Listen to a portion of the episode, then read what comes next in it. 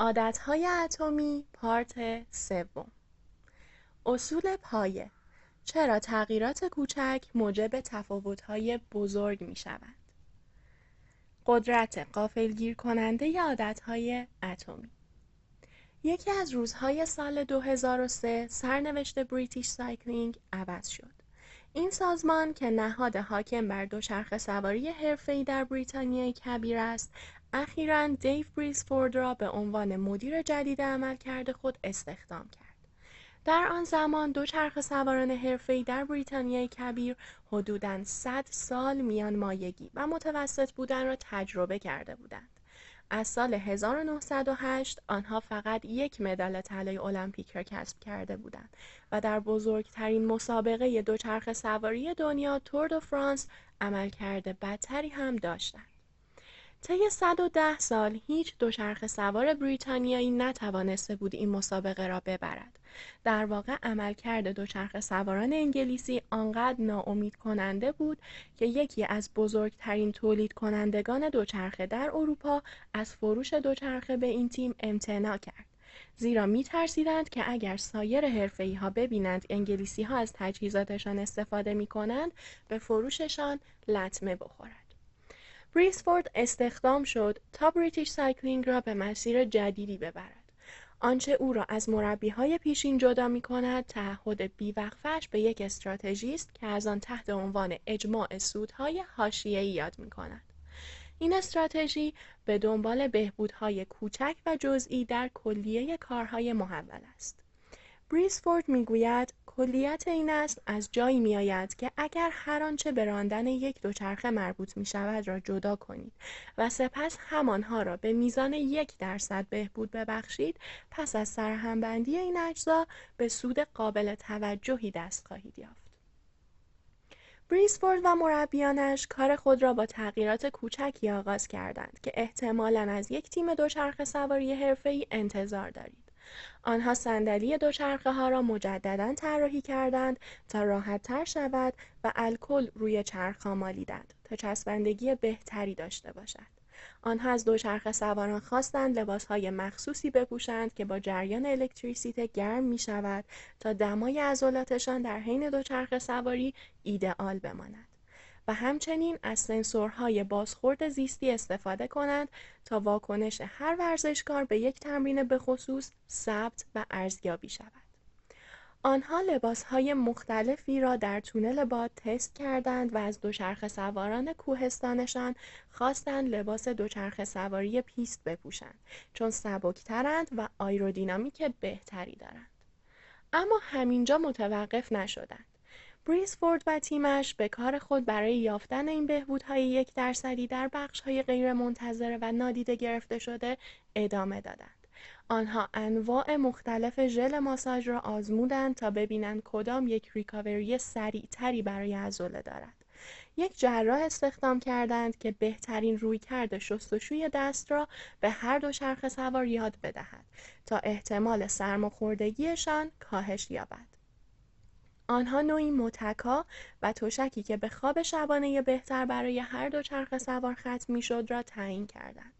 حتی داخل کامیون حمل و نقل دوچرخه ها را رنگ سفید زدند تا بتوانند لکه های کوچک قبار روی دیواره را ببینند زیرا همین گرد و غبار اندک می تواند بر عملکرد دوچرخه ای که به خوبی تنظیم شده تأثیر بگذارد وقتی این نکات و صدها بهبود کوچک دیگر در کنار یکدیگر جمع شدند نتایج سریعتر از آنچه تصور می‌شد از راه رسیدند.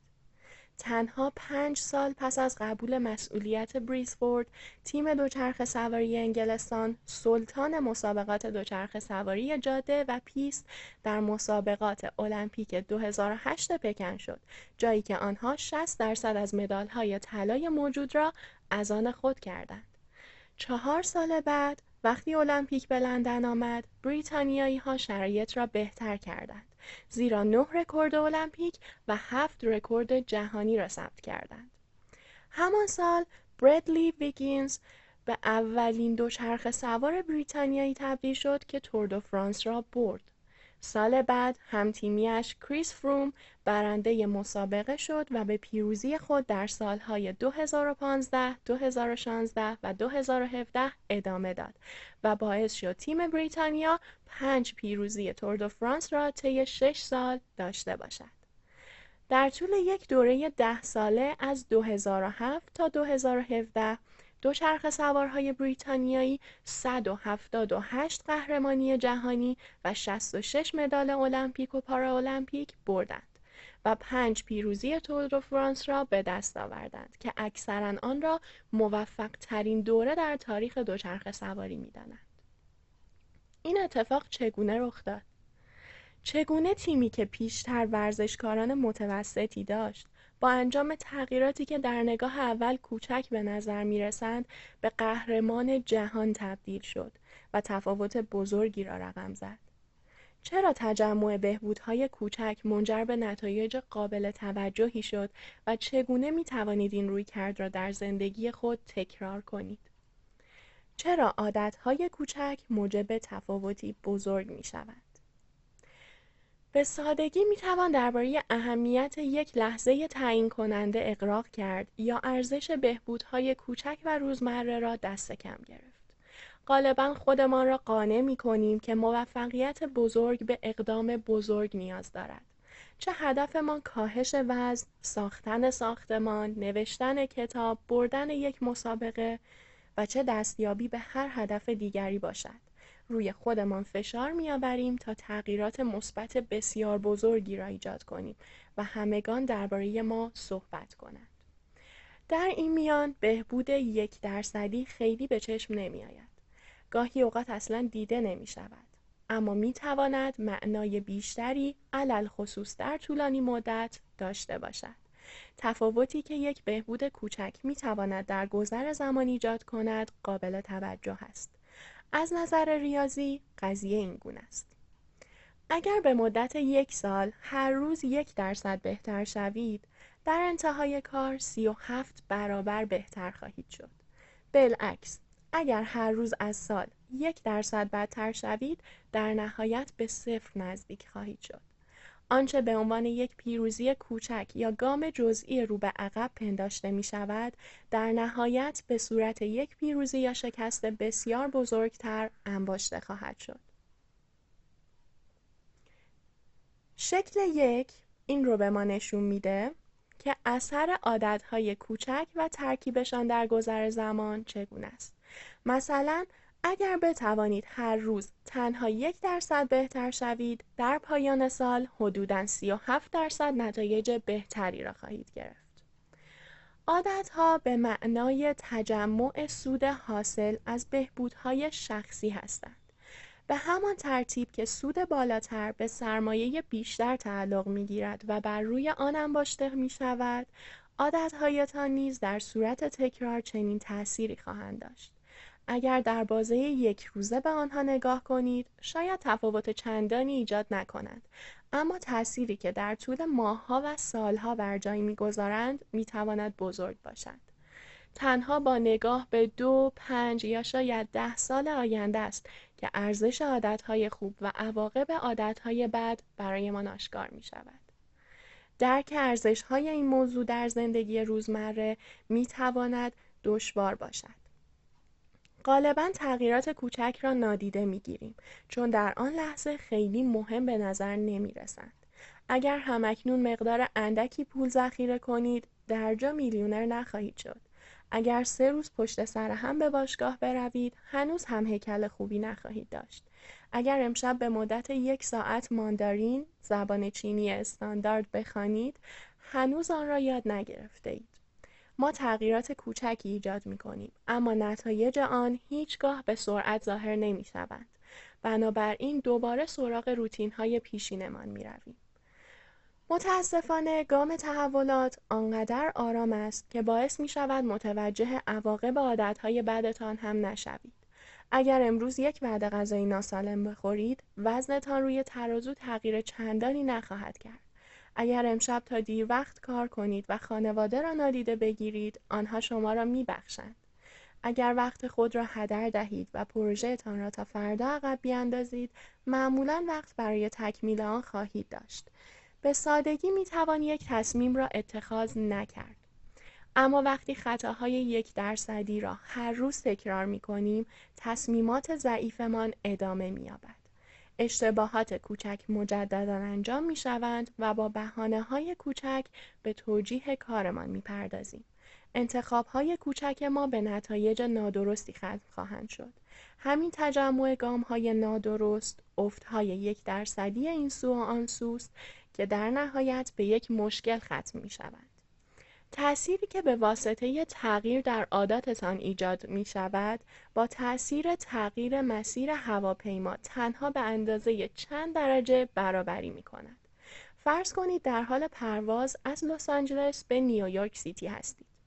اگر خلبان نوک هواپیما را تنها سه و نیم درجه به سمت جنوب بگیرد به جای نیویورک در واشنگتن فرود خواهید آمد. این تغییر کوچک در زمان بلند شدن هواپیما به ندرت حس می شود. دماغه هواپیما تنها چند متر جابجا می شود. اما وقتی همین تاثیر در سرتاسر سر آمریکا بزرگ نمایی شود صدها مایل آن طرفتر فرود خواهید آمد. به همین ترتیب یک تغییر کوچک در عادات روزانه شما می تواند زندگیتان را به یک مقصد متفاوت ببرد. انتخابی که یک درصد بهتر یا بدتر از وضعیت کنونی است شاید در آن لحظه چندان جلب نظر نکند. اما در گذر زمان می تواند تغییر بزرگی را بین شرایط کنونی و آینده شما به وجود آورد. موفقیت محصول عادات روزانه شماست نه تحولاتی که یک بار رخ می دهند. با این اصاف مهم نیست که همکنون چقدر موفق یا ناموفق هستید. آنچه اهمیت دارد عادات شماست که آیا شما را در مسیر موفقیت قرار می دهند یا خیر. باید بیشتر از اینکه نگران نتایج کنونیتان باشید، ذهنتان را به مسیر فعلیتان معطوف کنید. اگر یک میلیونر هستید اما بیش از درآمد ماهانه خود خرج می کنید، پس در مسیر بدی قرار دارید. اگر عادات هزینه کردنتان تغییر نکند، عاقبت خوشی نخواهید داشت. بالعکس اگر ورشکسته هستید اما هر روز مقدار اندکی پس انداز می کنید بنابراین در حال طی مسیر به سمت آزادی مالی می باشید حتی اگر آرامتر از سرعت مد نظرتان حرکت کنید نتایج شما در آینده حاصل عادتهای فعلیتان هستند. ارزش خالص شما در آینده از عادات مالی شما به دست می آید. وزن شما در آینده به واسطه عادات غذاییتان تعیین می شود. دانش شما در آینده از عادات یادگیریتان نشأت می گیرد. میزان در هم ریختگی خانه شما در آینده محصولی از عادات تمیزکاریتان است. آنچه تکرار کنید آید شما می شود. اگر دوست دارید عاقبت زندگی خود را پیش بینی کنید تنها کاری که باید انجام دهید پیروی از مسیر اواید یا ضررهای کوچکتان است و ببینید که چگونه انتخابهای روزمره شما در طول ده یا دوازده سال آینده کنار هم جمع می شوند. آیا میزان مخارجتان کمتر از درآمد ماهیانه شماست؟ آیا هر هفته به باشگاه می روید؟ آیا کتاب می خوانید یا هر روز چیز جدیدی را تماشا می کنید؟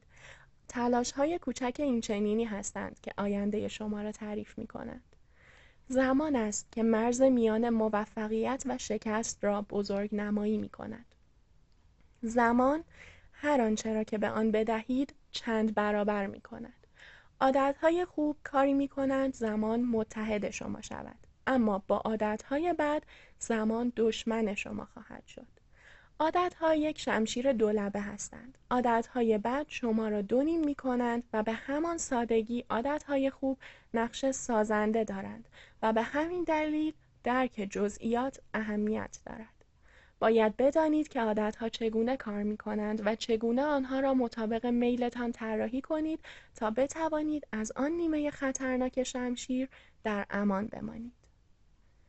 گوینده کیانا کاغذچی